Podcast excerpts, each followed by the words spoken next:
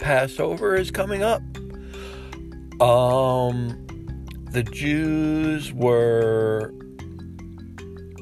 in slavery in Egypt, and then they were like, we got to get out of here. So they were like, okay, we're leaving.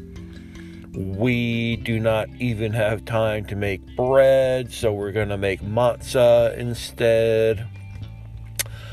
So they made the matzah, and then this guy Moses was like, We are getting out of here. Everybody follow me. They parted the Red Sea, and then the Christians were like, Okay, we got to have our own holiday now. We're going to.